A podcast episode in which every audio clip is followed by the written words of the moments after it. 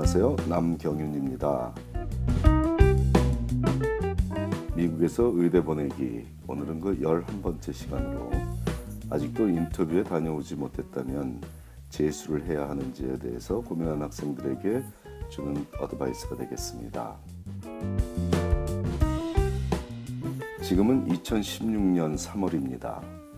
2015년 6월부터 시작된 이번 의대 입시 사이클, 즉 2016년 8월에 의대에 입학할 신입생을 선발하는 사이클은 이제 막바지로 치닫고 있습니다. 2015년 8월 말부터 시작된 인터뷰에 다녀온 학생이라면 이미 합격, 불합격 혹은 대기자 명단에 올랐다는 연락을 받았을 겁니다. 물론 예년과 달리 조금 늦어진 이번 사이클에 다른 진행 사항들과 마찬가지로 인터뷰도 상당히 오랫동안 지속되고 있으므로 3월 현재에도 많은 의대에서 인터뷰를 진행하고 있고 4월 중순까지도 인터뷰가 진행될 것으로 예상되고 있습니다. 지난주에 4월 인터뷰에 초대받았던 한 학생이 연락을 받은 것은 필자에게도 생소한 일입니다. 반복적으로 얘기했듯이 아마도 새로운 MCAT이 시행된 원년이기 때문에 발생하는 일들로 사료됩니다. 인터뷰 초대를 전혀 받지 못했던 학생이라면 냉철한 자기 분석을 해보고 나서 제도전 여부와 그 시기를 결정해야 하겠습니다. 일단 성적을 보자면 3.6 미만의 학점에 MCAT 80%일 즉 옛날 MCAT 성적으로는 30점, 새로운 MCAT 성적으로는 509점 미만에 속한 학생이라면 객관적으로 의대에 진학하여 학업을 수행하고 나중에 의사 면허 시험을 통과하기가 그리 쉽지 않은 부류로 의대에서 분류하고 있습니다. 흑인이나 히스패닉 혈통의 학생이라면 해당 커뮤니티의 자체적인 언어나 문화를 공유할 수 있는 의사가 너무 부족하므로 정책적으로 성적이 부족해도 의대에서도 또한 레지던시 매칭 때도 좀 더 유리한 경우가 되지만 경쟁이 가장 치열한 아시안 학생들에게는 적용되지 않을 뿐 아니라 역으로 평균 성적보다 월등하게 높은 성적이 아니면 합격이 요원한 경우가 다반사입니다. 한인 학생만의 기준으로 학점 3.7과 MCAT 90%일 즉 33점이나 514점을 커트라인으로 생각하는 것이 안전합니다. 절대적이라는 얘기는 아닙니다만 안전한 성적은 그 정도라고 봅니다. MCAT에서 다른 성적은 다 좋은데 영어 성적이 80%일 이하로 낮다면 이 또한 심각한 약점이니 전체 성적보다 더 중요한 것이 영어 성적이란 점은 명심해야겠습니다. 물론 성적만으로 학생을 선발하지 않으므로 본인만의 특별한 매력을 보인다면 아직 가능성은 열려 있습니다. 조심할 점은 높지 않은 성적을 가진 학생이 연구 분야에서 두각을 보여서 그 점이 인정되어 낮은 성적에도 불구하고 의대에 진학할 수 있는 가능성은 극히 희박합니다.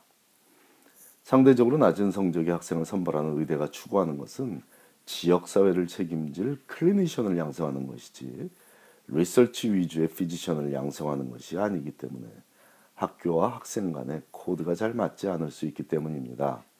이런 학생이라면 시간을 갖고 C학점을 받았던 과목을 재수강한다거나 MCAT을 다시 철저히 준비해서 성적을 올려야겠습니다. 학점은 좋은데 MCAT이 나쁜 경우가 학점은 나쁜데 MCAT은 좋은 경우보다는 낫습니다. 치대 진학이라면 학점이 나빠도 DAT 시험 성적이 훌륭하면 최고 명문 치대에도 진학할 수 있습니다. 하지만 의대 진학에서는 불가능한 얘기입니다. 이를 감안해서 전략을 수립하는 지혜가 필요하겠습니다. 다음으로는 성적은 평균보다 높은데도 인터뷰를 전혀 못 따온 학생이라면 대인관계가 약한 학생일 수 있습니다. 단정적으로 말할 수는 없더라도 추천서에 문제가 있을 확률이 상당히 높다는 것이죠. 대인관계의 문제라 함은 어떤 교수와도 친분이 없어서 제대로 된 추천서를 받지 못한 경우도 있겠고 겉으로만 친해 보이는 교수에게 추천서를 부탁했는데 그 교수가 너무 성의 있게 그 학생에 대해서 모르겠다든지 어떤 점이 부족해 보인다든지 이렇게 솔직하게 추천서를 적어 보냈다면 그런 학생을 인터뷰에 부를 만큼 한가한 의대는 존재하지 않습니다. 잘 써준 추천서를 받은 학생들 간에도 최종 결과가 비슷하다면 조금이라도 더 매력적인 추천서를 받아온 학생을 선발하는 것이 의대에서 학생을 뽑는 방식입니다. 아니, 미국의 어떤 기관에서도 적용하는 가장 확실하고 합리적인 선발 방식이죠. 이 부류의 학생이라면 의대 진학이 진정 본인이 원하는 진로인지부터 심각히 고민하라고 권하고 싶습니다. 사람들과 매일 마주하며 일하는 직업을 원하는지 말입니다. 그것도 아픈 사람들, 즉 이성적이고 논리적인 사고가 가끔은 불가능한 그런 심리 상태에 처한 사람들과의 일상을 견딜 수 있겠냐고 스스로에게 자문해야만 됩니다. 혹은 상대의 속마음을 전혀 읽어내지 못하는 학생이라면 부모가 말려야겠습니다. 우리 사회를 위해서 그런 학생은 다른 분야의 전문가가 되어야 하겠습니다. 학교 pre-med advisor나 필자 등의 전문가의 눈으로 봐서 성적뿐 아니라 다른 부분에서의 준비도 철저해 보이는데 인터뷰에 못 다녀온 학생은 무엇보다 추천인과의 관계 정립에 나서야 할 때입니다.